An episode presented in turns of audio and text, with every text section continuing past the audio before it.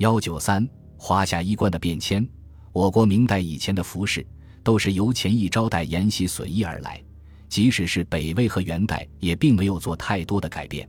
所以说，直到明代，汉族的服饰还是量的变化。入清之后，所谓华夏衣冠就有了质的变化。清朝定都北京后，与辽、金、元不同，基本上废除了汉装，改用满洲的国服。下令衣冠悉遵本朝制度，强调本朝官服上下有章，等位有变。另一方面，鉴于汉族人民的强烈反对，为笼络汉族市民，又宣布时从时不从，即男从女不从，生从死不从，阳从阴不从，官从吏不从，老从少不从，儒从而世道不从，昌从而幽灵不从，仕宦从而婚姻不从，国号从而官号不从。易水从而语言文字不从，这样明朝服饰虽然基本上被废除了，但是某些方面又有所保留。在清代，汉族的服饰形式基本上是依照朝廷规定的制式。满族在服饰上改革了明朝的宽衣大袖，创造了适合满族生活需要的衣袖形式——马蹄袖，也称箭袖。马蹄袖因袖口的出手处上长下短。乘马蹄形而得名，从皇帝后妃到宗室官员的礼服朝袍、吉服龙袍以及行服、常服等都是马蹄袖。这种服饰与满族的生活习俗有关。满族原本生活于寒冷的东北地区，以狩猎、游牧为主要生活方式，而马蹄袖正好便于骑射和保暖。长衫、长袍为男子日常衣着。袍服有左右开气的两开气袍，前后左右开气的四开气袍。顺治末年流行短款，长颈及膝，后见新长款至怀上。袍服外罩对襟褂，长的叫大褂，短的叫马褂。马褂比外褂短，长颈及其，由满族兵丁骑射时穿的服装演化而来。马褂有长袖、短袖、对襟、大襟、缺襟、琵琶襟等各种样式。雍正食服者见重，后则无人不服，游行皆是，应接宾客，不凡更衣矣。长袍马褂成为清代男子的典型装束。另外，清代男子的装束，袍服外罩除了马褂外，还有马甲。马甲无袖，短小及其四周，金边镶有跳色边，有对襟、缺襟、大襟、琵琶襟等各种式样。这种马甲起初只在清朝官场中穿着，后流传到社会上，成为一种时兴的装束。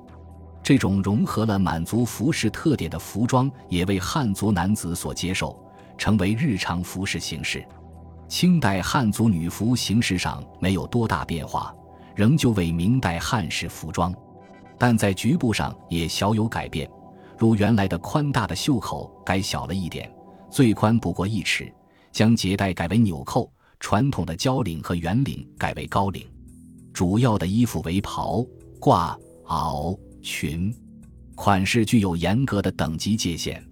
一般妇女多衣着窄袖袄、衫、坎肩、马甲和裙。袄、衫和袍为妇女流行的上服，袄穿在里面，褂子罩在外面。裙是下长的主要形式，裙内套穿肥阔的绣花长裤。与服饰密切相关的是发饰变化。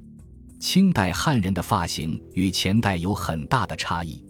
在明朝，汉族男子满头留发，在顶部把头发竖起来，称为束发；而满人的发饰是所谓的金钱小顶，小顶发辫。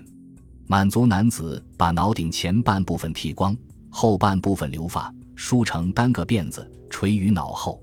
清朝入关之后。各处文武军民禁令剃发，倘有不从，以军法处置。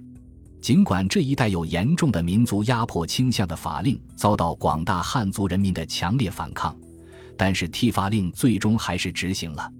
因此，清代汉族男子的发型也变成了小顶发辫，而汉族妇女的发型变化不大。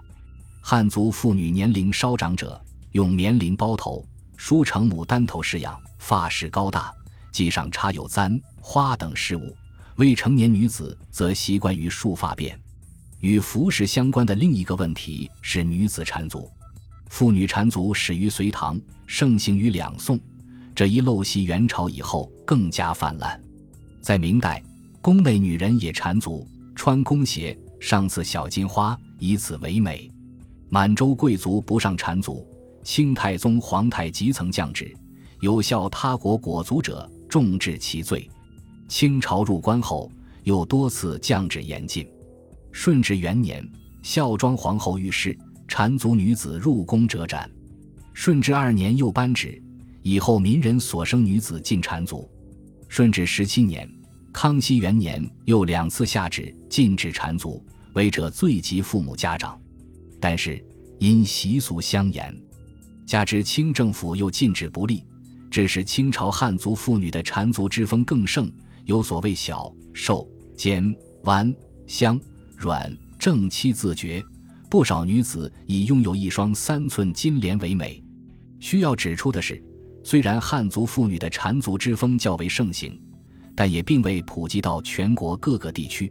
在两广、两湖、浙西、赣南等一些地方，汉族妇女缠足的也较少。福建地区也仅限于厦门一带。本集播放完毕，感谢您的收听，喜欢请订阅加关注，主页有更多精彩内容。